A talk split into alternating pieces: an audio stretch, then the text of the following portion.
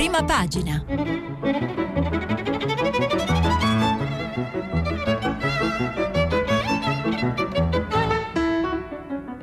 Questa settimana i giornali sono letti e commentati da Sofia Ventura, editorialista del quotidiano La Stampa. Per intervenire telefonate al numero verde ottocento zero cinquanta trecentotrentatré, sms e whatsapp anche vocali al numero tre tre cinque cinque sei tre quattro due nove sei. Sofia Ventura, editorialista del quotidiano La Stampa, collabora con L'Espresso. È professore all'Università di Bologna, dove tiene i corsi di politica comparata e di leadership e comunicazione politica. Buongiorno, eh, buongiorno agli ascoltatori e agli as- alle ascoltatrici eh, di Radio tre e di, di Prima Pagina. Eh, comincio con voi, insieme a voi, eh, questa, questa settimana, e in questa apertura di settimana le, le notizie eh, sono sicuramente eh, sono sicuramente tante, anche se i temi eh, sono un po' quelli che si, si protraggono eh, ormai Eh, ormai da tempo, eh, dalla giustizia all'immigrazione, alla situazione eh, del Partito Democratico come principale partito eh, dell'opposizione. Ma eh, direi eh, di dare eh, un'occhiata a, eh, ai al modo in cui eh, i giornali aprono eh, quest'oggi, principali, le principali testate aprono quest'oggi eh, le loro eh, prime pagine, e, e, e poi eh, cerchiamo di eh, approfondire alcune tematiche più eh, più rilevanti. Ehm, il Corriere della Sera. Il Corriere della Sera sceglie un titolo eh, un po' riassuntivo della, eh, della situazione politica italiana: eh, offensiva leghista su tasse, reddito e lavoro a termine. Poi leggeremo eh, l'articolo eh, appunto di questa sfida eh, leghista al, al Movimento cinque Stelle, ma eh, nell'occhiello leggiamo anche renziani all'attacco di Zingaretti e Boschi di Fendelotti, quindi eh, si faceva accenno anche alla situazione piuttosto eh, conflittuale eh, nel principale, all'interno del principale partito dell'opposizione, e poi eh, nel sottotitolo c'è eh, anche riferimento alla questione giustizia che tiene banco in questi giorni. Toghi nel caos, lascia il presidente dell'Associazione Nazionale Magistrati, eh, diciamo è stata l'ultima delle dimissioni Eh, di, di una serie di dimissioni che appunto hanno seguito La, la pubblicazione delle eh, intercettazioni eh, delle riunioni che hanno visto appunto eh, alcuni magistrati e eh, politici dialogare, diciamo così, sulle eh, nomine eh, di diverse eh, sulla scelta appunto eh, delle nomine di diverse eh, procure. Eh, La Repubblica invece ha un titolo completamente diverso. ehm, Vediamo che effettivamente le scelte dei, dei quotidiani sono molto diverse. Spesso, eh, specialmente le grandi testate, sono, sono accusate di, eh, di mettersi quasi d'accordo per quanto riguarda le aperture. Beh, direi che proprio non è, eh, non è così eh, da quello che vediamo questa mattina.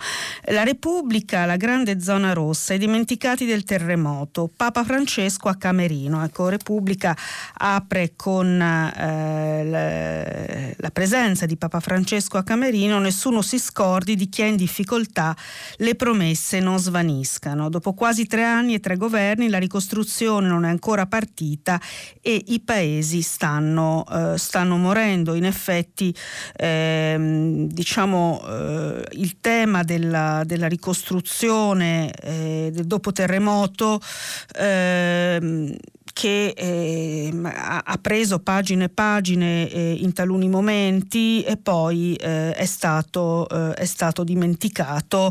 Eh, ormai non, non conosciamo nemmeno più eh, il, il nome del commissario eh, che si occupa appunto della ricostruzione e eh, sembra che non sia più un tema all'ordine del giorno. Bene fa Repubblica a, eh, a rammentarcelo, eh, anche se poi anche Repubblica Eh, nel, fa un sottotitolo che ci riporta all'attualità: C S M, nuova ondata di intercettazioni, svolta nel sindacato delle toghe, appunto le dimissioni eh, del presidente eh, dell'Associazione Nazionale dei, eh, dei Magistrati.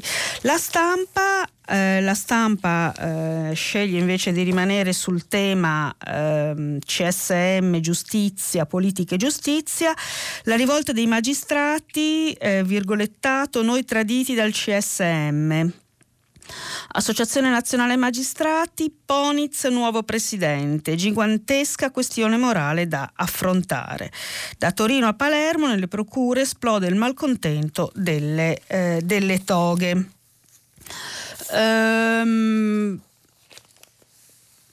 vediamo eh, Il Messaggero eh, invece eh, sceglie di titolare facendo riferimento a questa soppopera eh, dei conflitti all'interno della maggioranza e del governo, che possono essere tra Movimento cinque Stelle e Lega, ma anche tra eh, questi, Movimento cinque Stelle Lega, quindi Salvini e Di Maio, e eh, il ministro Tria o il presidente del Consiglio Conte. Diciamo, i rapporti sono molto, eh, molto complessi e le linee di conflitto talvolta si, si spostano. Cosa, cosa ci dice Il Messaggero? Come titola la sua prima pagina, eh, quota cento e reddito, stop a Tria. Salvini e Di Maio non accettano i risparmi dal duemilaventi voluti dal M E F per evitare la procedura U E.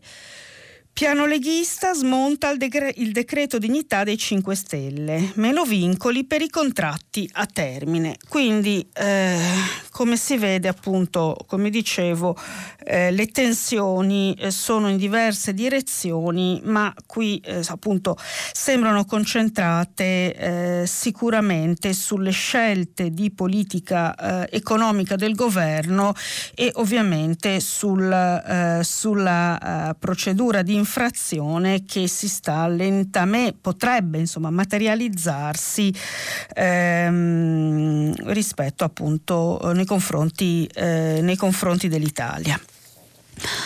Vediamo altri, eh, altri titoli. Libero. Libero sceglie di sottolineare la visita di Matteo Salvini negli Stati Uniti da Trump.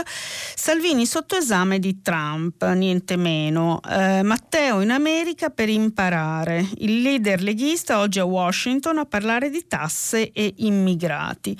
L'amministrazione U S A chiederà al vice premier chiarimenti su sette punti. Se passa il test potrà pensare in grande.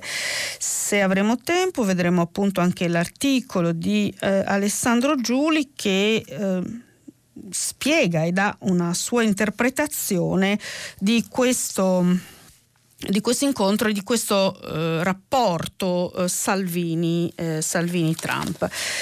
Il Giornale eh, sta ancora sulla giustizia, scandalo magistratura, giustizia decapitata, quindi con ovviamente Il Giornale fa una scelta più eh, di impatto, diciamo, per quanto riguarda eh, i termini per parlare di questo tema. Via ai vertici del C S M, serve una riforma, ma quella grillina è un pericolo per il paese. E in effetti ci sono eh, un paio di articoli interessanti che eh, affrontano eh, una questione mh, che spesso è sottovalutata, eh, cioè l'approccio del Movimento cinque Stelle a, mh, alla giustizia, alla riforma della giustizia, tra l'altro alcuni, eh, alcuni aspetti appunto della, della giustizia sono già sotto eh, eh, subiscono già appunto un processo di, di revisione, per esempio nell'ambito della, eh, del diritto penale,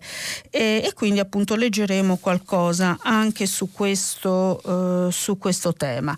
Pulizia etnica tra le toghe, la verità, anche qui diciamo eh, anzi molto di più, un uso eh, sempre diciamo più così di effetto Eh, di, eh, dei termini e delle espressioni. Forse talvolta bisognerebbe fare anche un po' attenzione alle parole che si usano, perché polizia etnica richiama comunque cose abbastanza tragiche, quindi forse giocare con i termini non è sempre eh, la cosa migliore. Comunque pulizia etnica tra le toghe, faide di giustizia, e quindi sempre il tema eh, che eh, di questi giorni, uno stillicidio di notizie coperte da segreto ha abbattuto ben quattro consiglieri del C S M. La corrente di maggioranza ora si ritrova in minoranza, un ricambio che sterza a sinistra.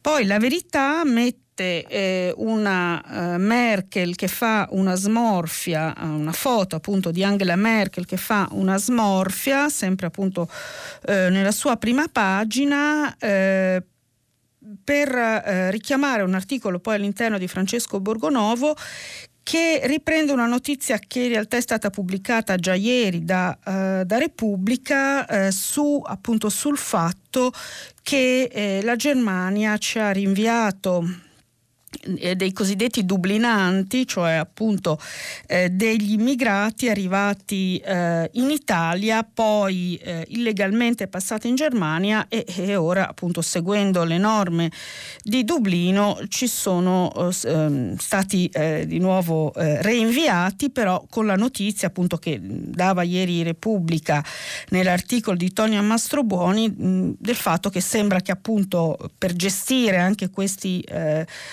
Eh, questi rinvii, ehm, alcuni di questi eh, africani eh, o comunque appunto immigrati africani, nordafricani, siano stati eh, sedati, e quindi questa è l'occasione per la verità per dire che in fondo anche Angela Merkel, che ha accolto tanti immigrati siriani in particolare, è molto molto cattiva. E vedremo però eh, appunto anche questo, eh, questo tema. Quindi questo diciamo sono un po' eh, le, eh, le questioni che eh, vengono, eh, vengono affrontate eh, in alcune prime, prime pagine. Poi nei poss- prossimi giorni guarderemo anche prime pagine di altri, eh, di altri giornali, faremo un po' a rotazione. Io eh, partirei, eh, partirei dalla questione eh, giustizia, perché la questione giustizia eh, comincia a saldarsi, al di là della cronaca, anche con l'idea che, eh, che eh, siano necessarie delle riforme, a partire ovviamente dalla riforma del Consiglio Superiore della, eh, della Magistratura. E, ehm, e su questo appunto eh, mi soffermerei eh, su eh, un, un commento, eh, la difficile riforma, il sorteggio, un'idea strampalata di Vladimiro Zagrebelsky sulla Stampa, eh, per venire poi, come già accennavo prima, ad alcune riflessioni fatte Dal, eh, dal giornale, in particolare l'articolo di Zurlo sull'approccio alle riforme eh, della giustizia, in generale eh, l'approccio alla giustizia del Movimento eh, cinque Stelle, ovviamente del ministro eh, cinque Stelle eh, della giustizia Bonafede. Allora vediamo eh, cosa ci dice Zagrebelsky, eh, che fa eh, qui appunto nel Vladimiro Zagrebelsky, nel titolo si fa riferimento all'idea del sorteggio, che potrebbe essere un, eh, un sistema appunto per scegliere i membri del C S M. Eh, le faccenno anche, eh, eh, quindi vi segnalo questo, lo stesso ministro Bonafede sul Fatto Quotidiano, eh, in una eh, in un'intervista eh, appunto su, su questi temi, un'intervista dalla quale in realtà non è che emerga eh, granché, se non un approccio sicuramente mh, che guarda più alla, alla punizione che ad altro, eh, affrontando la questione appunto del, del sistema giudiziario.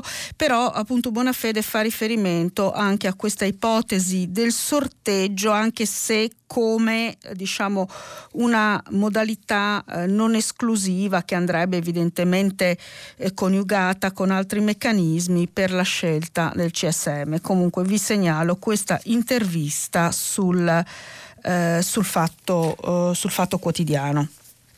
Eh, diceva allora eh, invece l'intervento di Zagrebelsky. Quasi ogni ministro della giustizia negli anni scorsi è stato autore di una riforma epocale, tra virgolette. In realtà si è sempre trattato di bricolage, in questo quel settore della complessa macchina, mai capace di mutare significativamente lo stato dei problemi. Ora è annunciata una nuova iniziativa legislativa. Benvenuta se affrontasse seriamente il problema dei problemi della giustizia italiana, quello gravissimo dei tempi della giustizia civile e penale. Si è chiesto mille volte da tutti, il problema però rimane enorme e strutturale. Salto un po', ma inevitabilmente dei tanti diversi problemi che affliggono il sistema giudiziario italiano, ora tiene banco quello rivelato dalla vergogna dei traffici notturni tra parlamentari e magistrati per coprire alcuni posti rilevanti in uffici giudiziari.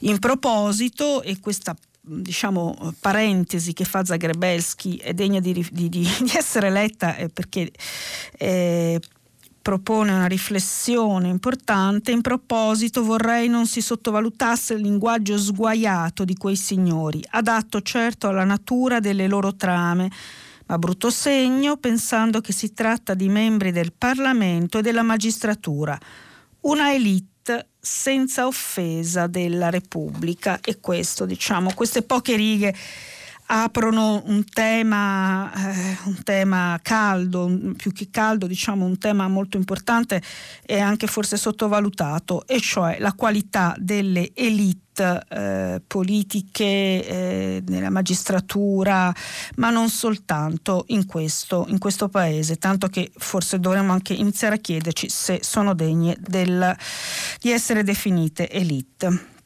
Eh, andiamo avanti. All'ordine del giorno c'è la riforma della legge elettorale per la parte del C S M composta da magistrati. Quasi ogni quadriennale elezione si è svolta sotto nuove leggi, tutte all'insegna della lotta al correntismo nella magistratura. Spesso si trattava di leggi che volevano favorire questo o quella componente dell'associazione dei magistrati. Il più delle volte le intenzioni politiche non si sono realizzate. Ciò perché le associazioni di magistrati esistano e non si cancellano per legge. E qui fa, diciamo, un, un interessante eh, osservazione Zagrebelsky, che va un po' controcorrente, cioè spiega il senso profondo delle correnti, eh, se non altro nella loro natura eh, originaria. Dice: una volta esse si distinguevano per significative diversità riguardanti il ruolo del giudice giurista, chiamato ad interpretare le leggi prima di applicarle, oppure relative alla visione dell'organizzazione degli uffici giudiziari e delle loro priorità. Visioni diverse, radicate nella storia, fondate sulla Costituzione, legittime ma diverse. Chi ancora oggi proclama che i giudici non interpretano ma applicano le leggi dice una sciocchezza. Nel corso della storia sembravano crederci personaggi illustri e meno illustri, da Giustiniano a Robespierre. Ma non è mai stato vero. Il sistema delle leggi, con la Costituzione al vertice, è più complesso di quanto costoro mostrino di credere. E le opzioni interpretative degnamente argomentabili sono molteplici. Quindi in pratica Zagrebelsky ehm, rileva come eh, le diverse correnti appunto originino proprio dalla, dalle, dal, dal, dal diverso modo di, eh, di, di interpretare eh, la legge, dalla diversa visione appunto della, della legge, del sistema giudiziario, e quindi le ritiene come qualcosa di eh, inevitabile, ma sostanzialmente eh, anche eh, fattore di, eh, di ricchezza. Ehm, poi naturalmente, eh, naturalmente eh, vi è stata una, eh, una degenerazione. Eh, verso la fine scrive: associazioni di magistrati, un tempo chiaramente identificabili per la loro impostazione culturale e professionale, progressivamente sono state viste come strumenti di gestione di clientele elettorali. Però le storie che ora emergono sono storie trasversali alle correnti, che vedono capi e capetti gestire interessi loro, forti dei voti ottenuti e che manovrano. Quindi non attribuisce a questa originaria divisione in correnti eh, il, l'origine, diciamo, dei, eh, dei mali. E, e, e per questo, eh, e qui conclude, eh, trova strampalata, secondo una, la sua stessa espressione, l'idea di fare eleggere i magistrati mediante sorteggio. Nel clima creatosi attorno al C S M, per l'imperdonabile colpa di quei signori, si parla seriamente di elezioni mediante sorteggio. Si dice che si vogliono eliminare le deviazioni clientelari che si nascondono sotto le diversità, che nascono dal dibattito sui caratteri della funzione del magistrato, pur attenuate, se però esistono ancora, meritano rispetto e valorizzazione. Quindi ehm, quello che sembra dirci eh, Vladimiro Zagrebelsky è: bisogna fare attenzione che, eh, eh, che appunto le riforme possono poi eh, anche produrre, eh, produrre dei danni, andando anche a impoverire quella che può essere invece una ricchezza, anche se è una ricchezza che eh, è poi eh, degenerata eh, come, eh, come, ben, eh, come ben sappiamo. Invece, sempre sulla questione della giustizia, volevo leggervi l'intervento di Stefano Zurlo, perché eh, tratta appunto dell'approccio, eh, vediamo alcuni, alcuni brani, eh, dell'approccio eh, appunto del, eh, del Movimento cinque Stelle. La prescrizione congelata, eh, il Trojan, il micidiale virus inoculato nel telefonino e lo spazzacorrotti. Non basta, il programma giustizialista del partito più giustizialista d'Italia è un work in progress. All'orizzonte dei cinque Stelle c'è un'altra strettoia per gli imputati, la reformatio in peius della pena inflitta in primo grado, cioè la possibilità che ehm, nei successivi gradi la pena eh, sia peggiorativa rispetto a quella che è stata inflitta in primo, eh, in primo grado. Ehm, i grillini non fanno sconti e nel loro manifesto sulla giustizia sognano un mondo a misura di manette, dice Zurlo. Del resto nel programma dei cinque Stelle si fa un riferimento esplicito, quasi una dichiarazione di guerra, ai colletti bianchi che non pagano per le malefatte commesse. Ci vorrebbe più galera, se non altro per dare al popolo la soddisfazione di vedere i potenti nella polvere. E, e appunto poi prosegue eh, su, diciamo, con questo tono, e a un certo punto dice Zurlo: ma è così un po' su tutti i temi, con i cinque Stelle che premono sul pedale e i leghisti che frenano o dovrebbe frena- dovrebbero frenare. Questo passaggio interessante, perché eh, Il Giornale, come anche, insomma, diciamo altre testate più vicine al centrodestra, eh, spesso cerca di insinuare eh, di insinuarsi, diciamo, tra movimenti cinque Stelle e Lega, e sicuramente sost- diciamo guarderebbe con, con favore a, ehm, a un governo di, di destra eh, tout court eh, che si liberasse del Movimento eh, cinque Stelle. Infatti qua dice: i leghisti che frenano dovrebbe frenare, cioè dovrebbero frenare, un, cioè un wishful thinking, un desiderio, insomma, dell'autore del, eh, dell'articolo. Eh, però l'articolo ehm, è comunque interessante, perché individua alcuni ehm, appunto sia alcune questioni che sono in corso di discussione, eh, come appunto la riforma della prescrizione. Eh, dice a proposito della prescrizione Zurlo: eh, la riforma addirittura d'arrivo della prescrizione rischia di complicare in modo infernale anche la vita di chi è stato eh, assolto.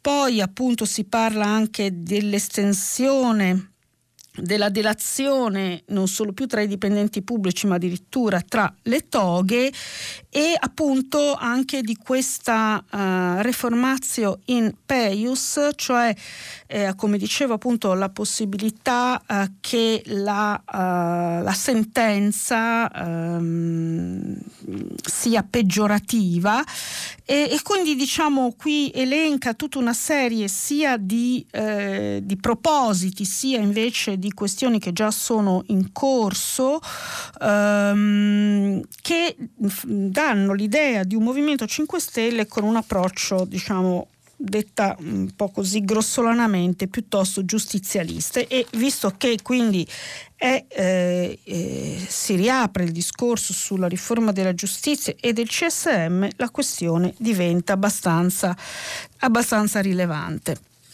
Eh, Passiamo a un altro argomento, eh, mh, brevemente il, il tema dell'immigrazione, il tema dell'immigrazione eh, che è ovviamente trattato eh, diciamo in relazione in particolare alla, a, a quello che eh, alla notizia che è stata data ieri eh, da Repubblica, come vi dicevo, appunto questo, questa restituzione di eh, immigrati secondo eh, le regole di di Dublino. E ovviamente questo, diciamo, questa questione eh, riapre poi eh, tante altre legate al tema immigrazione, ma è ovviamente analizzata eh, con modalità abbastanza diverse a seconda dei punti, eh, dei punti di vista. Vediamo per esempio eh, Il Giornale a pagina dieci, un articolo di Gian Michalessin, mi scuso se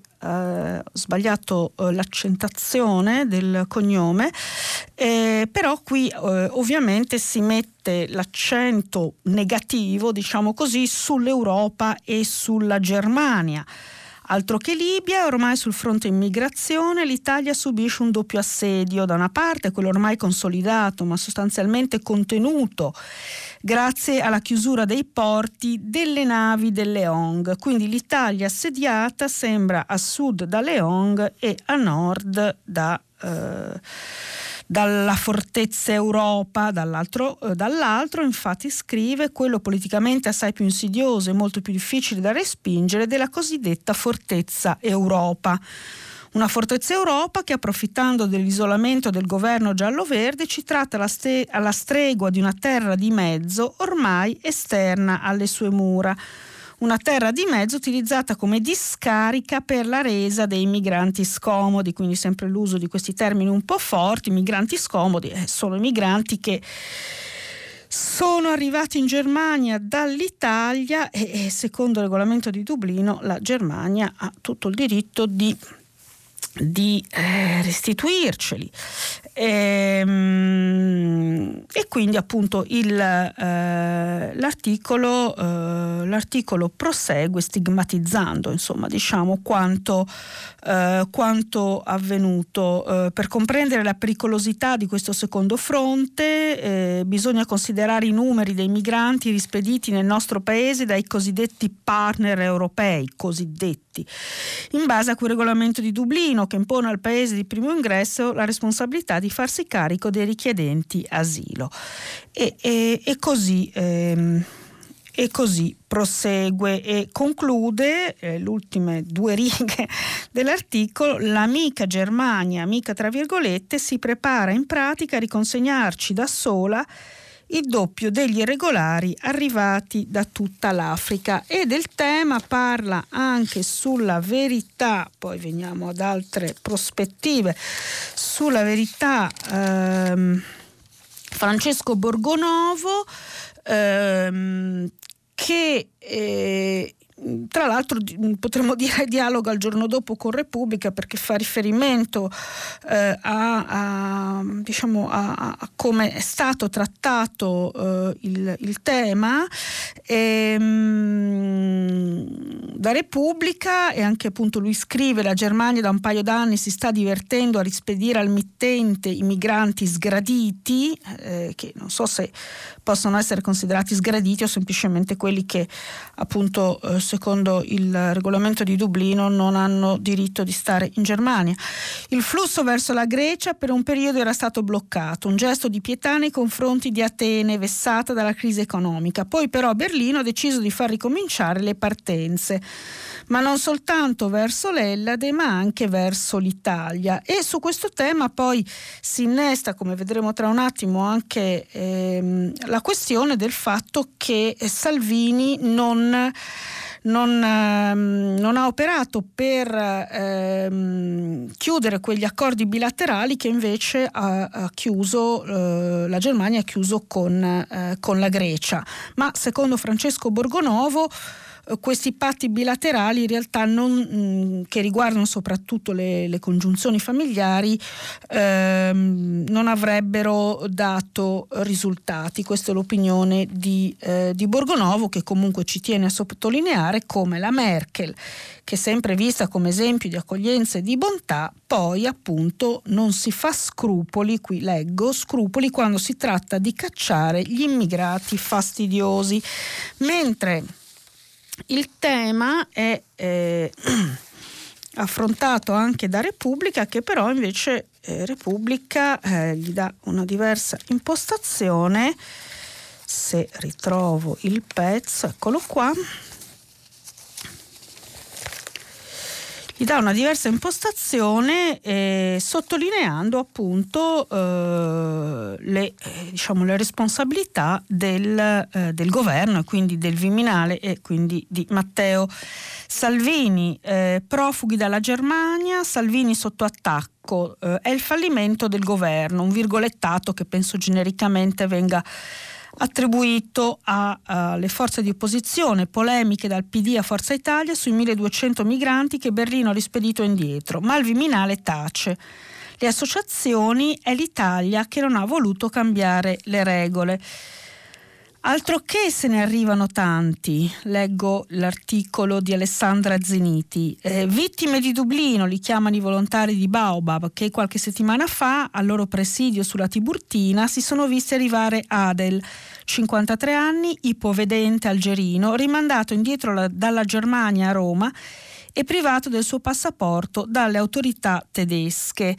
E quindi qui l'articolo, diciamo, ci spiega anche come eh, associazioni di, di, di volontariato eh, affrontino eh, anche l'Arci, affrontino il problema. Quindi insomma l'impostazione è abbastanza diversa ehm, rispetto a, mh, agli articoli a cui ho fatto cenno ehm, prima, eh, però appunto si fa riferimento anche in maniera polemica ehm, a, a, a Matteo Salvini. Il ministro dell'interno tace, in partenza per New York Matteo Salvini ieri non ha voluto dire nulla né sul considerevole aumento dei dublinanti di ritorno dalla Germania né sui metodi di rimpatrio forzati rivelati da Repubblica, appunto eh, abbiamo già citato l'articolo.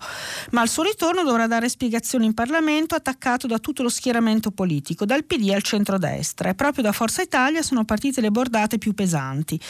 Invece di combattere una guerra ai mulini a vento sul deficit, il governo dovrebbe avrebbe dovuto fare pressioni per modificare il regolamento di Dublino, grazie al quale la Germania ci ha restituito milleduecento migranti, dice Anna Maria Bernini, presidente dei senatori. Eh, Filippo Sensi eh, del Partito Democratico: il fallimento della politica di Salvini sui trasferimenti dei profughi dalla Germania all'Italia, effetto perverso dell'accordo di giugno a Bruxelles che ci ha penalizzato. Quindi l'opposizione P D e Forza Italia critica eh, rispetto a, uh, al modo di agire insomma del Viminale, quindi del ministro dell'interno Matteo Salvini, che effettivamente diciamo non è molto presente, per usare un eufemismo, sui tavoli di Bruxelles eh, appunto eh, quando eh, in particolare poi si affrontano eh, questi, eh, questi temi. Quindi non si capisce bene come in Europa eh, possa eh, portare, se non altro, anche la sua, eh, la sua impostazione. Ehm, veniamo eh, in conclusione un po' a, a, alla politica politicante, se...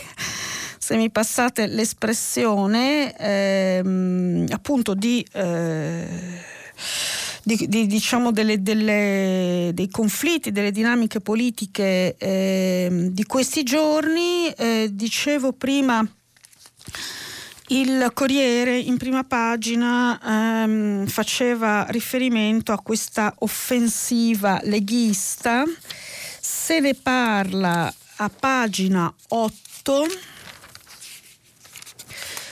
Se ne parla a pagina otto, eh, Lega l'agenda che sfida i, eh, i cinque Stelle. La modifica del decreto dignità e la frenata sul salario minimo. Bagnai duro con l'Europa, no ad atteggiamenti mafiosi e ricattatori, lo avrebbe detto ieri eh, durante la trasmissione di Lucia Annunziata. Eh, non è affatto detto che la lettera di Giuseppe Conte all'Unione Europea parta già domani sera. La necessità di condivisione della risposta italiana alle osservazioni della U E verrà messa a punto, con ogni probabilità, dopo un nuovo incontro del Presidente del Consiglio con i suoi due vice, Salvini e Di Maio. Dunque potrebbe slittare dopo mercoledì giornata campale, in cui alle venti è fissato il Consiglio dei Ministri e addirittura più tardi la delicata riunione sui temi della giustizia tra il ministro stellato Bonafede e quella leghista Bongiorno, e anche su questi temi il, diciamo, non c'è molta armonia tra i due partiti. Resta il fatto che l'agenda economica del governo è serrata. Claudio Borghi, presidente della Commissione Bilancio della Camera, la mette così: con l'Europa le questioni vanno dall'assegnazione all'Italia di un commissario economico al membro del board della B C E fino alla discussione sulle regole. Considerando, diciamo, come veniamo visti oggi in Europa, certo questa è una mia considerazione, non sto leggendo, non sarà facile. Nel senso che vanno ridiscussi alcuni indicatori come quello sul P I L potenziale. Ecco, anche questo è un altro tema di cui si parla, di nuove modalità di calcolare il, eh, il P I L. Ehm, e quindi insomma si vede eh, da parte della Lega questo atteggiamento abbastanza, abbastanza battagliero eh, nei confronti eh, dell'Europa, sicuramente, anche se non si capisce poi appunto eh, esattamente dove questo possa ehm, dove questo possa portare.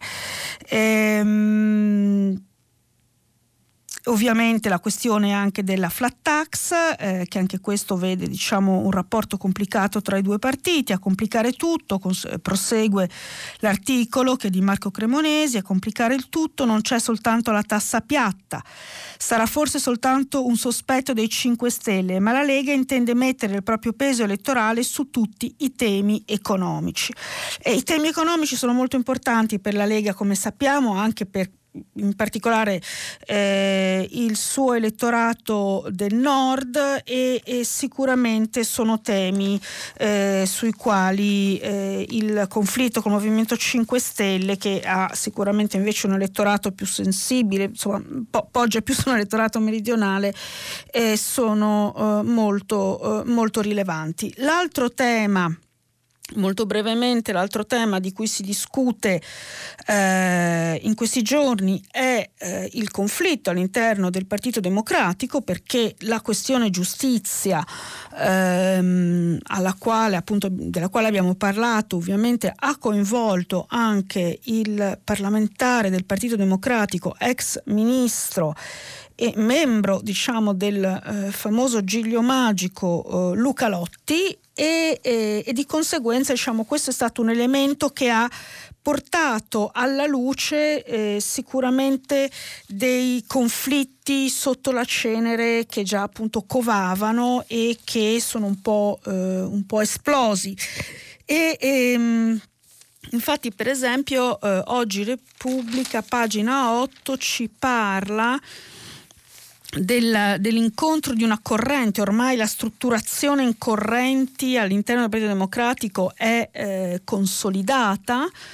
ehm, della corrente dei renziani doc, così adesso eh, cercherò il nome, non riesco a ricordare il nome di questa corrente, ma eh, è quella appunto dei renziani più ortodossi. Ehm, qui eh, pagina otto, la prima convention nazionale di Roberto Giachetti, che in tandem con Anna Ascani ha sfidato Zingaretti al congresso, si celebra ad Assisi in assenza del, del capo. E, e, e appunto eh, in questo articolo di Giovanna Vitale, pagina otto di Repubblica, eh, abbiamo una interessante ricostruzione eh, appunto Della, eh, delle diverse posizioni, eh, anzi delle posizioni dei, eh, dei sostenitori della, della, diciamo di Renzi, della, della corrente renziana più eh, ortodossa, che eh, in, diciamo eh, sta sicuramente cercando di difendere eh, in questo momento la figura di eh, Luca Lotti. E diciamo, se delle differenze al suo interno si colgono, come emerge anche da questo articolo, riguardano eh, l'atteggiamento diciamo verso Zingaretti e le scelte che Zingaretti ha fatto ehm, per eh, la sua la sua segreteria. Però appunto questo del Partito Democratico è eh, l'altro tema del quale sicuramente avremo modo di, eh, di parlare nei prossimi, eh, nei prossimi giorni. Eh, ne parlano anche eh, sul Corriere della Sera eh, Paola Di Caro e eh, Tommaso Labate a pagina, a pagina cinque, quindi riflessioni su questi conflitti interni al Partito Democratico. Anche eh, su L'Espresso, uscito questa eh, in edicola questa settimana, vi sono degli interventi piuttosto interessanti, in particolare quello di Susanna Turco, che ricostruiscono un po' questa, eh, questa situazione. Un'ultimissima, eh, un'ultimissima cosa prima eh, di, eh, di lasciarvi, un cenno a um, un articolo, e questo ci riporta un po' al tema dell'immigrazione, ma in realtà visto uh, secondo un'altra prospettiva, un intervento uh, di Gad Lerner uh, che troviamo a pagina ventisette, uh, a pagina ventisette di Repubblica, che tratta uh, di un tema uh, anche questo secondo me troppo sottovalutato, di come mm, mm, Uh, la, la, la questione dell'immigrazione venga raccontata attraverso degli stereotipi eh, molto preoccupanti eh, che spesso fanno anche risorgere temi come l'antisemitismo eh, e, e, e comunque eh, modalità di interpretare la realtà basate sull'idea del complotto, eh, dei poteri occulti, della grande finanza. E, e qui appunto Gad Lerner eh, scrive questo, eh, questo articolo, Se Soros diventa il diavolo, eh, dove tratta eh, appunto per esempio del tema del, della sostituzione etnica, cioè quest'ipotesi di un complotto fatto eh, messo in atto da poteri, da potenze oscure che vorrebbero sostituire parte della popolazione eh, della popolazione europea per, eh, con eh, immigrati, evidentemente per farne degli, eh, degli schiavi. Eh, l'articolo è interessante e approfitta per dire che di questo tema eh, della, della sostituzione etnica, del complottismo e anche dei radical chic, che eh, sarebbero in qualche modo eh, portatori eh, diciamo di eh, coloro che mh, giustificano eh, appunto Queste, eh, questi complotti, appunto, saranno oggetto della trasmissione questa sera eh, da eh, La Prodo, la nuova trasmissione di eh, Gad Lerner, che è alla terza puntata, e questa sera eh, lo dico, sarò, sarò ospite di Lerner e parleremo appunto eh, anche di, questo, eh, di questa eh, tematica. Vi invito alla lettura eh, dell'articolo, eh, ora purtroppo non abbiamo più il, eh, il tempo di affrontarlo.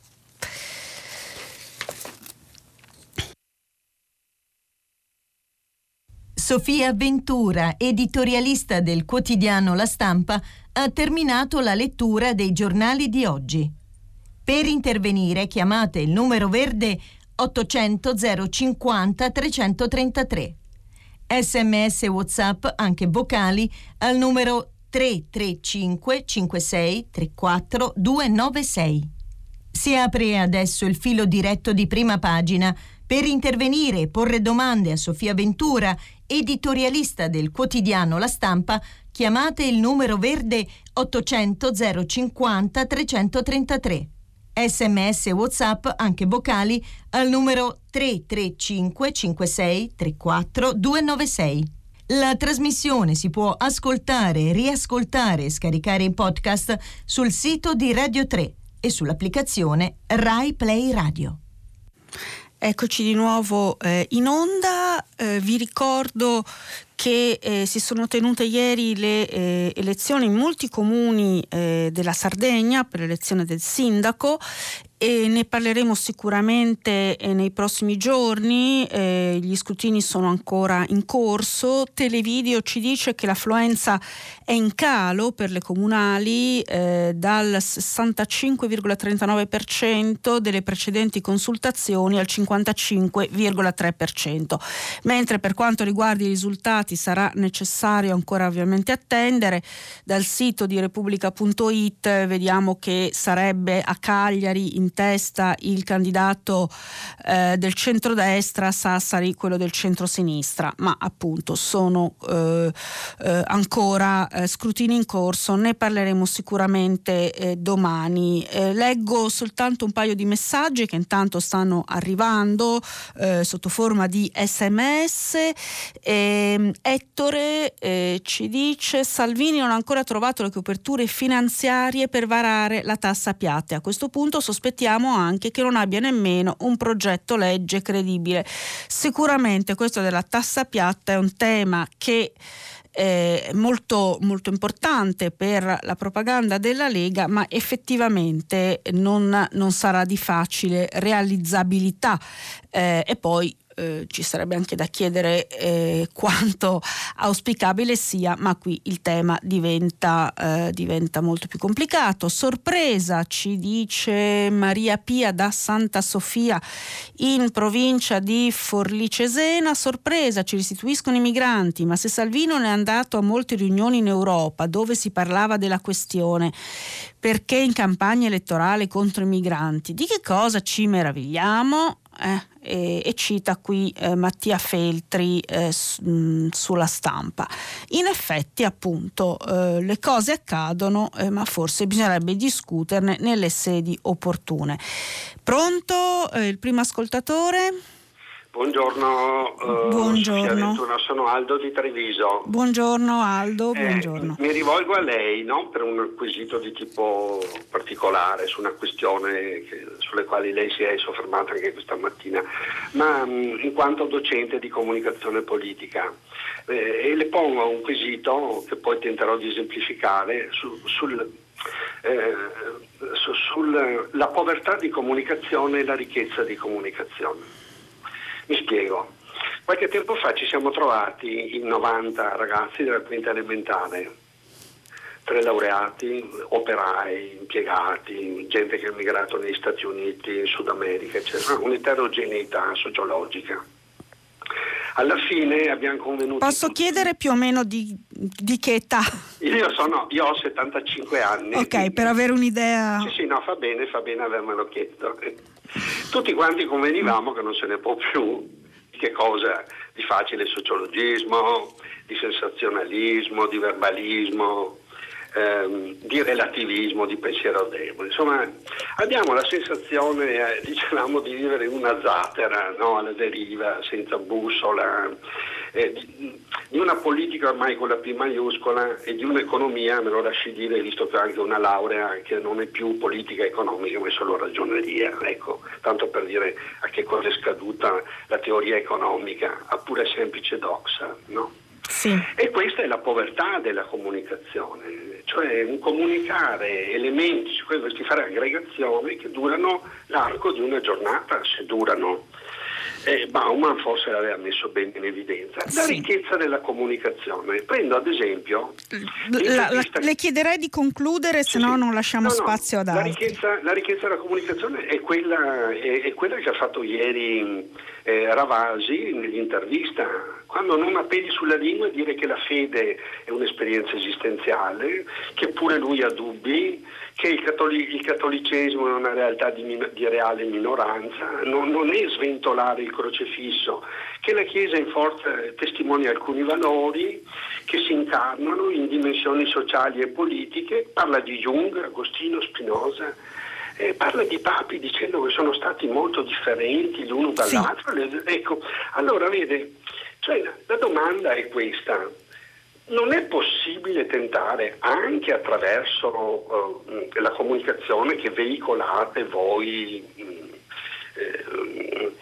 uh, giornalisti, tentare di mettere ogni tanto a fuoco le, il, il grande differenziale che esiste tra doxa e aletheia, come dicevano i greci, cioè tra opinione e verità, o almeno il tentativo di perseguirlo?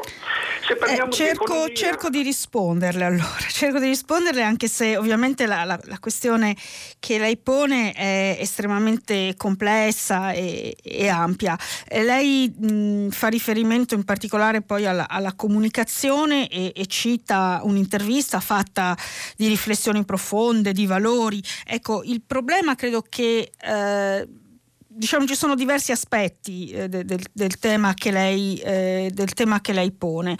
E, da un lato il fatto che eh, s- diciamo nel dibattito pubblico si è impoverito il pensiero. Questo non significa che ovunque il pensiero sia povero, eh, però per trovare appunto un pensiero profondo, radicale, originale, spesso bisogna leggere direttamente i testi di filosofi, eh, sociologi o, o, o insomma studiosi e, e, e intellettuali. Tutto, diciamo, spesso le riflessioni più profonde nel dibattito pubblico non arrivano, perché il dibattito pubblico pubblico è un dibattito estremamente eh, semplificato, banalizzato, eh, perché segue le logiche del sistema dei media. Eh, per esempio una logica che in questa trasmissione di Prima Pagina è molto, è molto moderata, perché c'è uno spazio per parlare, per riflettere e per approfondire, ma la logica mediatica nelle sue caratteristiche generali che si impongono sempre di più è una logica di estrema semplificazione, spettacolarità, spettacolarizzazione. Ehm, sì, diciamo il pensiero è espresso attraverso frasi brevi, stereotipi, slogan, eh, temi che possano colpire eh, l'attenzione e, e, e così via.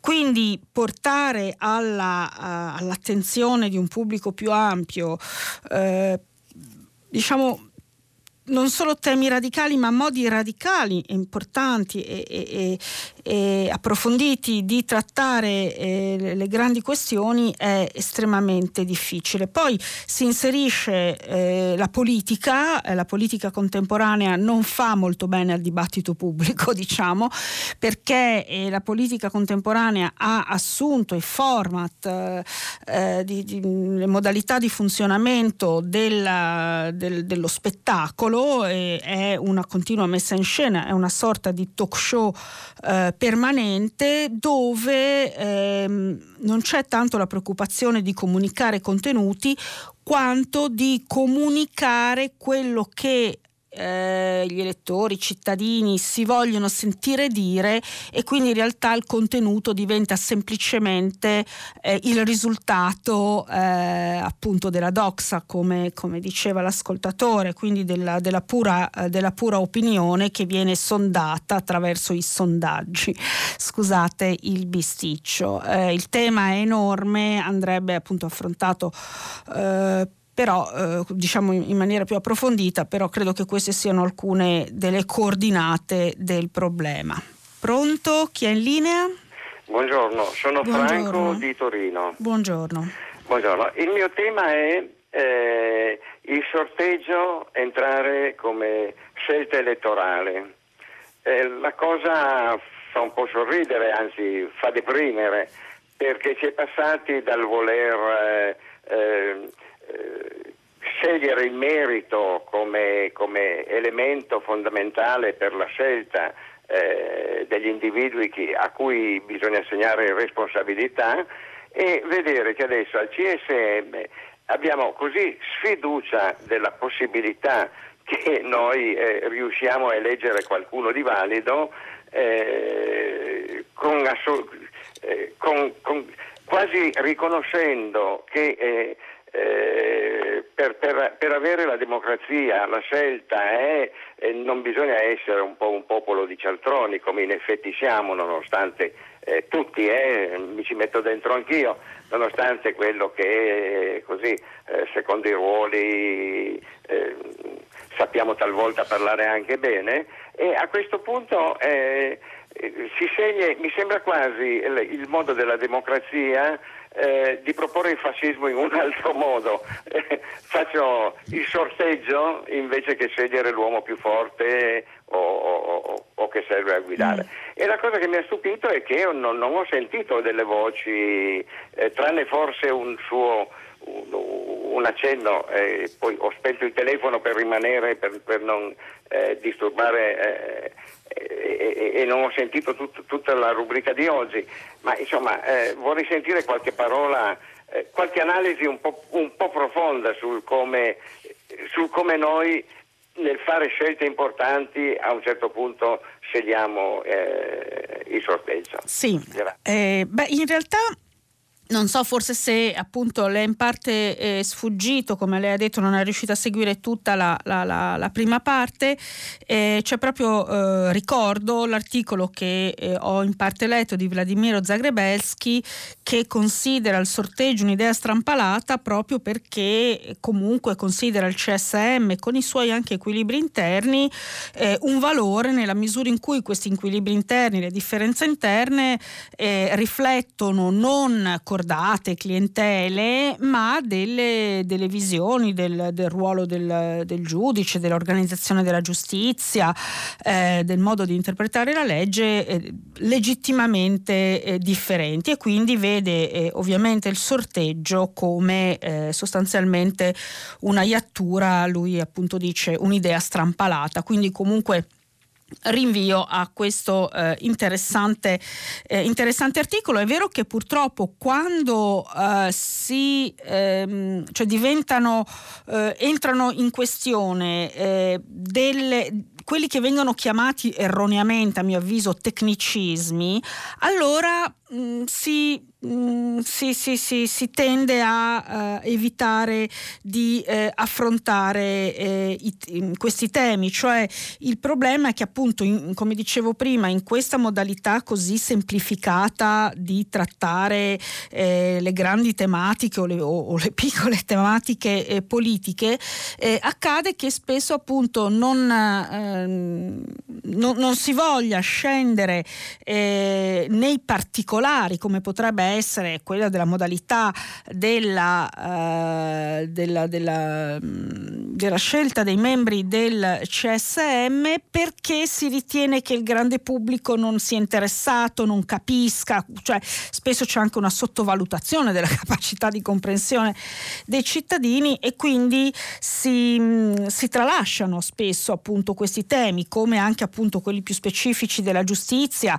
Eh, oggi è, è, è in corso appunto una revisione anche proprio del Del, del diritto penale, le, le camere penali sono scese in campo contro eh, diciamo le, le riforme volute dal Movimento cinque Stelle, ma questi sono temi di cui non, non si dibatte, perché evidentemente considerati troppo complicati. Poi eh, il problema è che una volta che poi queste riforme vengono approvate ci cadono poi cadono poi sulla testa di tutti noi eh, cittadini. E sulla questione appunto del sorteggio, ora io non sono Una, una, non mi occupo appunto di, di, di questi temi specificamente, quindi eh, non, um, non mi sbilancio. Eh, certo che, come diceva eh, l'ascoltatore, eh, l'idea è che ci sia quasi um, una sorta di cedimento, cioè rispetto a, eh, alla capacità anche eh, dell'organo di autogoverno di scegliere i propri membri e anche di sceglierli secondo, eh, secondo il merito. Eh, procedimento, forse appunto legato anche a, all'osservazione di ciò che accade, ma forse cedere non è eh, la, uh, la soluzione migliore. Pronto? Sì, pronto, buongiorno. Buongiorno. Sì, sono Monica, mm-hmm, e chiamo da Mestre. Buongiorno. Senta, eh, io volevo parlare della segreteria del P D eh, e volevo chiederle eh, come si spiega il fatto che ci sia stato addirittura un plauso unanime nella, per la scelta di Zingaretti di estromettere una parte importante del partito eh, dalla, dalla segreteria. Di fatto, no? Su tutti i giornali abbiamo letto che eh, la componente cosiddetta renziana non esiste più, in segreteria non è più rappresentata. E io mi chiedevo, a parti inverse, se questa scelta fosse stata fatta da Renzi, che cosa sarebbe invece successo, che cosa eh, si sarebbe scritto e si sarebbe detto eh, sulla stampa. E lei come se lo spiega questo accanimento nei confronti di, di un uomo e di una, chiamiamola, corrente? Di fatto il P D nasce da, da è, è un tentativo di una sintesi tra diverse anime, di un'anima del partito. Sì, ehm... diciamo che nella, nella la domanda contiene un piccolo eme, elemento retorico, eh, la, la, la, la domanda della nostra gentile ascoltatrice quando dice come si spiega un accanimento. È un accanimento, è una lotta interna. Eh, indubbiamente Renzi, quando fece le sue segreterie, eh, cercò di, diciamo, di allargare, anche se, diciamo, io ho un po' studiato quest, diciamo, quella, quella fase. Ehm, Renzi eh, quando appunto eh, divenne segretario e eh, formò la prima, poi la seconda segreteria, fece una scelta di cooptazione per eh, attirare a sé eh, un po' le diverse anime, almeno quelle che eh, mh, erano disposte a, eh, a entrare, diciamo, nel, eh, nel suo gioco di rottamazione, rinnovamento, eccetera. Eh, quindi, ecco, no, non, non, non pensiamo che eh, Quello, quello diciamo renziano sia stato un tipo di segreteria così eh, ecumenica e eh, aperta alle diverse sensibilità. Era semplicemente un modo diverso di gestire eh, la, la, la complessità del, del partito.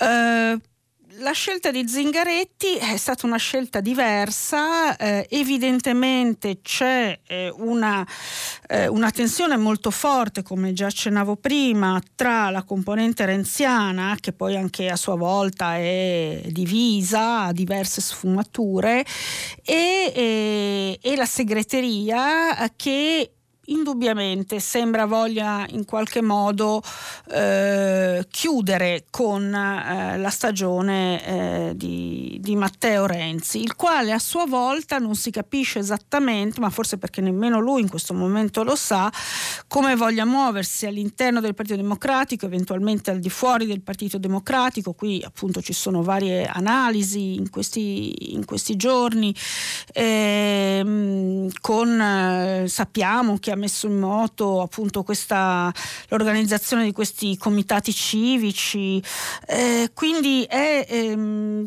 non, non la leggerei, diciamo, eh, come una questione di accanimenti o di buoni e cattivi. È eh, un partito che eh, che sicuramente eh, esce da una fase molto difficile, prima di grandi aspettative e grandi speranze, poi di grandi eh, delusioni, eh, e che non ha, non ha ancora trovato sicuramente, e non lo sta trovando, bisogna ammettere, con Zingaretti una propria, una propria direzione, e, e E in questa fase di debolezza i conflitti diventano ancora più, eh, più evidenti. E non credo sia un accanimento nei confronti di Renzi. Eh, Renzi ha giocato la sua partita, l'ha giocata in modo molto duro, molto netto, eh, e l'ha persa. Eh, e in questo, diciamo, eh, in questa fase evidentemente la segreteria di Zingaretti eh, ritiene che, eh,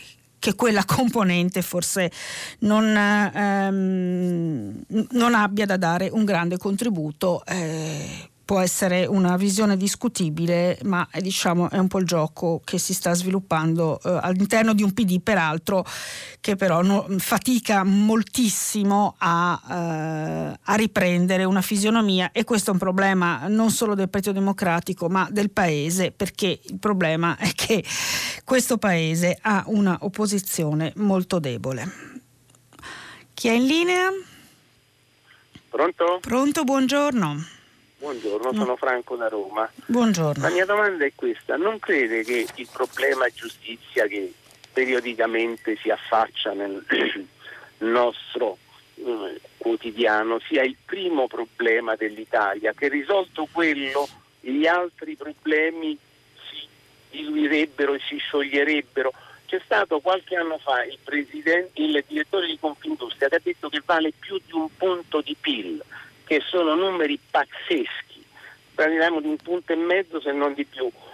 Non c'è la volontà politica. Qualche anno fa parlavo con un sostituto procuratore di Roma, del Tribunale di Roma, a cui esponevo appunto la mia tesi, che è il primo problema, e mi disse: guardi, basta stare un giorno in pretura per capire cosa bisogna fare per risolvere il problema giustizia. Qui manca la volontà politica, perché se la giustizia funziona non si, la corruzione chiaramente diminuirebbe a, in maniera eccezionale, e avremmo risolto tanti, tanti, le imprese investirebbero tranquillamente. Manca, è, è, il, è il primo problema, da lì discende tutto il resto dei problemi italiani. Guardi, eh, io non so se sia il primo problema, sicuramente è uno dei principali problemi, e sicuramente è un problema che, se non risolto, continua a costituire una, un blocco eh, per il nostro Paese, perché giustamente lei faceva riferimento a quanto vale eh, il, eh, il cattivo funzionamento della giustizia in termini di P I L, ed è proprio vero, perché quando le imprese, per esempio, per eh, rientrare dei loro crediti devono aspettare anni, eh, che siano crediti nei confronti della pubblica amministrazione ma anche crediti nei confronti di soggetti eh, privati, eh, è chiaro che si creano eh, dei danni eh, e, e, e le aziende, per esempio, si possono trovare eh, di fronte a, a mancanza di, di, di liquidità. Insomma, ehm, mi è capitato di parlare con imprenditori che mi spiegavano come riuscissero a rientrare dei loro crediti eh, molto più velocemente all'estero che non in Italia, addirittura in Russia, eh, che non è esattamente la patria dello Stato di diritto, eh, più velocemente che, eh, che in Italia. Poi la questione della giustizia riguarda ovviamente anche il fatto che la giustizia non riesce, non dico a venire a capo, ma insomma a, a gestire eh, una criminalità organizzata che eh, mette sotto scacco almeno tre regioni eh, italiane, e sappiamo che cosa possa significare fare impresa, ad esempio, in queste, eh, in queste regioni. Eh, quindi potremmo, po- potremmo continuare. Sicuramente eh, è eh, uno dei problemi più gravi. Eh, lei dice la volontà politica. La volontà politica è sicuramente eh, è debole, eh, perché il problema è enorme. Non credo che basti passare un giorno in pretura per capire.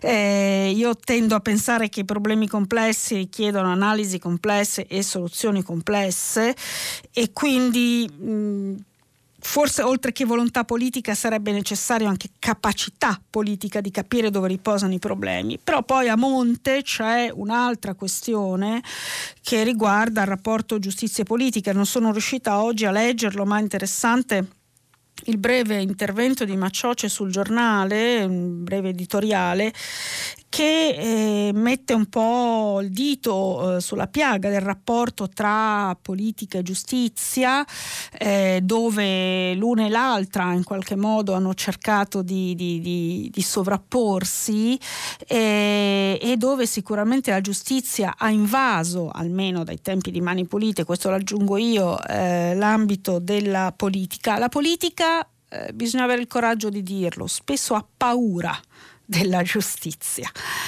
E, e quindi per, per incapacità di comprendere, per, per insipienza, per paura, eh, perché preferisce percorrere altre strade più di effetto presso l'opinione pubblica, non affronta questi, questi problemi. Ora vedremo, eh, si parla di fare appunto delle riforme, almeno partendo dal C S M, vedremo se saranno le solite parole al vento o se qualcosa si, si realizzerà.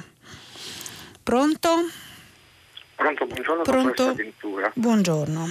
Sono Raffaele da Ostiglia Mantova.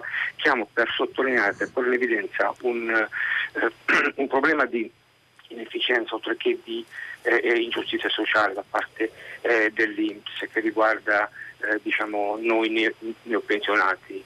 Siamo una ventina in provincia di Mantova, ma il mio caso vale per tutti quanti. Cioè, io sono andato in pensione da Poste Italiane il primo dicembre duemiladiciotto e, eh, e a tutt'oggi io, come gli altri miei colleghi andati in pensione in novembre o in ottobre, non abbiamo ancora ricevuto alcun ratio pensionistico. Ovviamente, scusi, non ho capito, eh, non avete ricevuto alcun... alcun, alcun ratio pensionistico. Ah, ratio pensionistico. Eh, esatto, nessun assegno pensionistico. Ecco, se considera che eh, dunque, il nostro ente di liquidazione di previdenza, l'I P O S, che, che aveva sede a Roma, Istituto Posto della Poncia, dal duemilasedici è stato decentrato eh, presso le sedi regionali I N P S, quindi nel mio caso a, a Milano, per favorire, per accelerare tali pratiche. Eh, appunto, lei capisce eh, quanto... quanta inefficienza, quante lungaggini ci sono. Ovviamente questo comporta dei grossi problemi di natura, diciamo, economica, insomma, eh, di, di, di, di far fronte al quotidiano da parte di tutti noi, i quali siamo, siamo anche un po' indignati per il fatto che l'I N P S, eh, per sua esplicita ammissione, ha dato in questi mesi la precedenza alle cosiddette quote cento, ovviamente per motivi elettoralistici. Ecco, io ho finito e la ringrazio di avermi dato la possibilità di esporre il problema. Grazie, grazie a lei eh, anche per la, la sua testimonianza eh, del fatto che eh, appunto eh, poi i, i ritardi, eh, le, le, le vischiosità, eh, le disattenzioni forse eh, burocratiche eh, creano eh, grandi danni alla vita dei, dei cittadini. Quindi questo è un po' il discorso che prosegue, eh, così come il cattivo funzionamento della giustizia provoca danni al paese e ai suoi cittadini, la stessa cosa accade con il cattivo funzionamento della, eh, della burocrazia, e le cose naturalmente sono, eh, sono molto so, sono legate e, e forse appunto anche da parte di chi ha responsabilità politiche, eh, invece che eh, inseguire, come diceva giustamente l'ascoltatore, delle, eh, delle politiche che hanno più un ritorno di psico, sarebbe forse importante eh, Mettere, porre attenzione eh, a, a, quei, a quelle questioni che magari non portano, non hanno un grande ritorno mediatico, ma eh, facilitano o rendono, diciamo, più sopportabile la vita ai, eh, ai cittadini. Eh, vedo un messaggio, un sms. Buongiorno, Ruggero da Venezia mi dice: relativamente al caso C S M non ho capito una cosa, i magistrati ai quali si sarebbe rivolto, tra virgolette, Lotti, a che, area, a che area appartengono, di destra o di sinistra? Ora io non so come classificarli, so che la corrente, diciamo, che è stata più investita dalla vicenda è magistratura indipendente, quindi non la corrente di sinistra classica, magistratura democratica.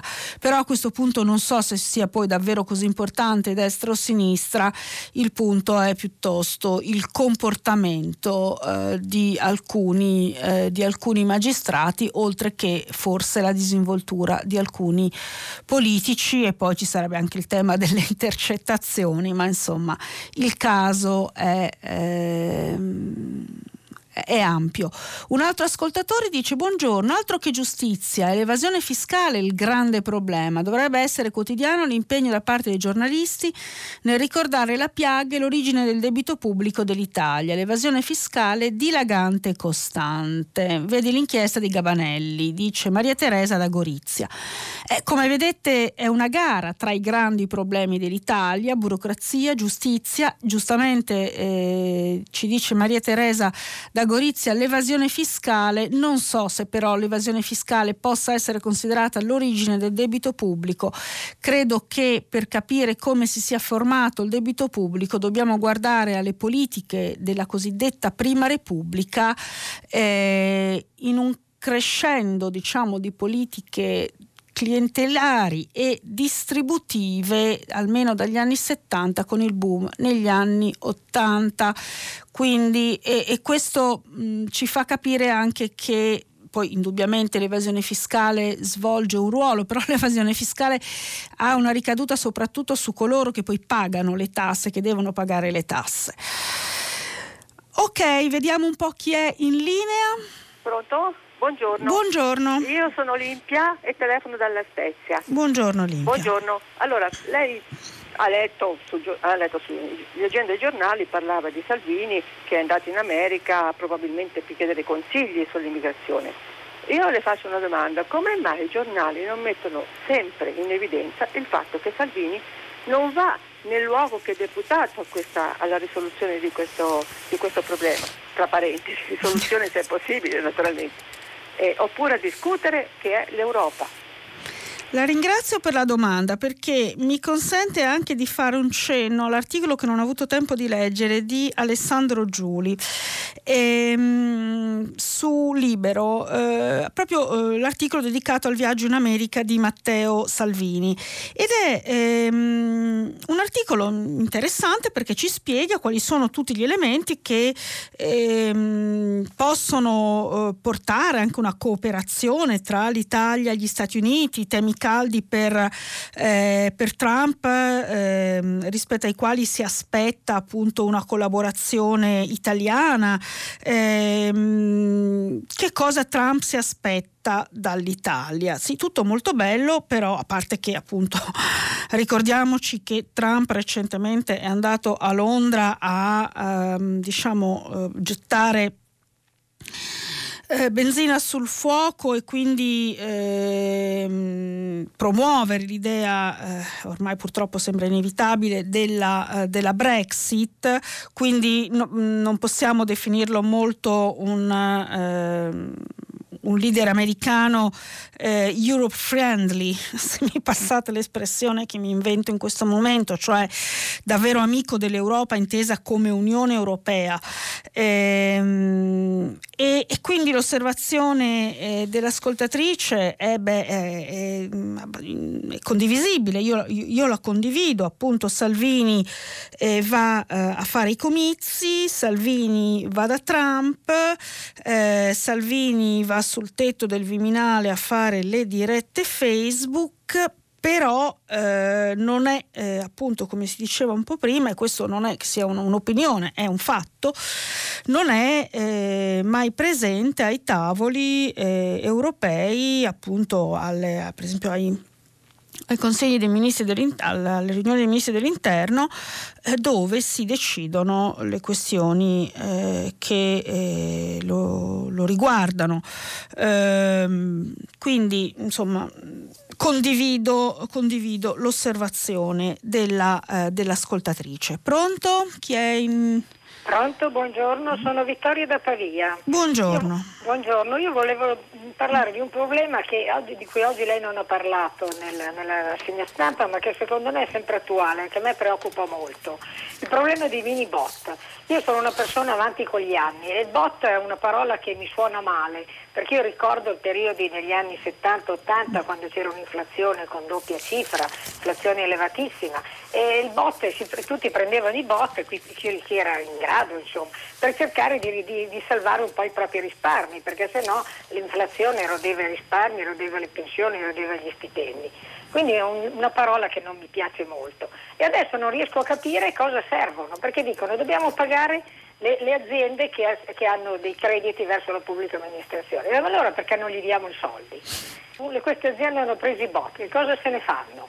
Possono andare in banca il giorno dopo, magari un'azienda, diciamo, ha bisogno di, le danno trentamila euro in bot, può andare il giorno dopo in banca a cambiarli oppure deve tenerseli? Se se li tiene cosa se ne fa? Li può dare ad altri, ad altri ai fornitori, ma pare che questo non si possa fare, perché giustamente, perché sarebbe una moneta parallela. E allora a me in questo momento vengono in mente, anch'io sono vecchi, i mini assegni che c'erano alla fine degli anni settanta, non c'erano le monete da cinquanta e cento lire, mancavano. E allora giravano dei mini assegni che in parte erano anche falsi, quindi anche i mini bot, se venissero sì. usati come moneta parallela, potrebbero essere significati. Tento, tento di risponderle, signora, e effettivamente credo che sarebbe, sarebbe interessante che lei potesse porre queste, queste domande molto ragionevoli, eh, per esempio al, all'onorevole Borghi, eh, che invece è uno dei principali pronot- promotori dei mini bot. Segnalo eh, la prima pagina del Foglio di oggi, che ha mh, disegnati tutta una serie di, eh, di mini bot eh, che potrebbero per esempio essere utilizzati per inventarsi un gioco di, eh, di società, che in realtà è una prima pagina che serve per lanciare la sua campagna abbonamento, però insomma sono divertenti, eh, divertenti insomma per modo di dire, questi mini bot della prima pagina del Foglio. Ecco, cosa, cosa, cosa se ne fanno le imprese che ricevono eventualmente pagamenti in mini bot? Eh, questa è una bella domanda, perché ovviamente non è denaro contante, ehm, non è una liquidità eh, immediata, eh, e, e poi insomma in passato lo stesso Borghi ha spiegato come il mini bot fosse una modalità per eh, un, un'uscita soft eh, dall'euro, quindi sostanzialmente per, per abituare eh, i cittadini italiani a una sorta di, eh, di moneta eh, diversa, diversa dall'euro. Certo è che questa vicenda dei mini bot ha preoccupato ulteriormente le cancellerie straniere, le istituzioni europee, non, non, diciamo, non, non dà un'immagine molto, eh, molto seria del nostro, eh, del nostro paese. Non sappiamo se questa, appunto, questa trovata troverà, scusate il bisticcio, una realizzazione concreta. Eh, in molti si auspicano eh, di no. A questo punto vediamo se abbiamo eh, un ultimo S M S. Scusate un attimo, ma purtroppo bisogna sempre reinserire la password. Eh, qualcuno sta cavalcando l'onda dello scandalo dentro il C S M per tentare di mettere le mani dentro la giustizia. Eh, io voglio avere fiducia nella magistratura, perché la democrazia si appoggia sulla giustizia e la legalità. Questo ci dice C B, non so da, eh, da dove, è preoccupato per l'indipendenza della magistratura. Indubbiamente anche questa una preoccupazione legittima. La magistratura però forse dovrebbe fare in modo da evitare quello che sta accadendo oggi. Eh, a questo punto noi ci eh, fermiamo qui. Eh, dopo il G R Nicola La Gioia che conduce Pagina tre, e come sempre alle dieci Tutta la città ne parla, che approfondirà eh, un tema eh, tra quelli posti da voi ascoltatori. E a questo punto eh, potete riascoltare ovviamente eh, Prima Pagina sul sito di Radio tre, e io vi do appuntamento eh, domani, e domani vi parlerò da Torino.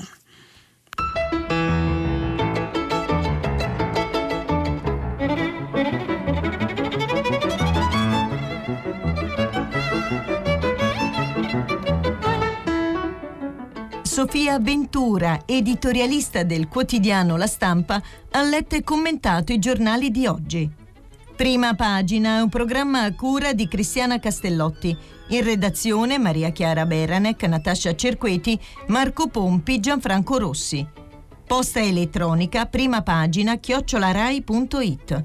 La trasmissione si può ascoltare, riascoltare e scaricare in podcast sul sito di Radio tre e sull'applicazione Rai Play Radio.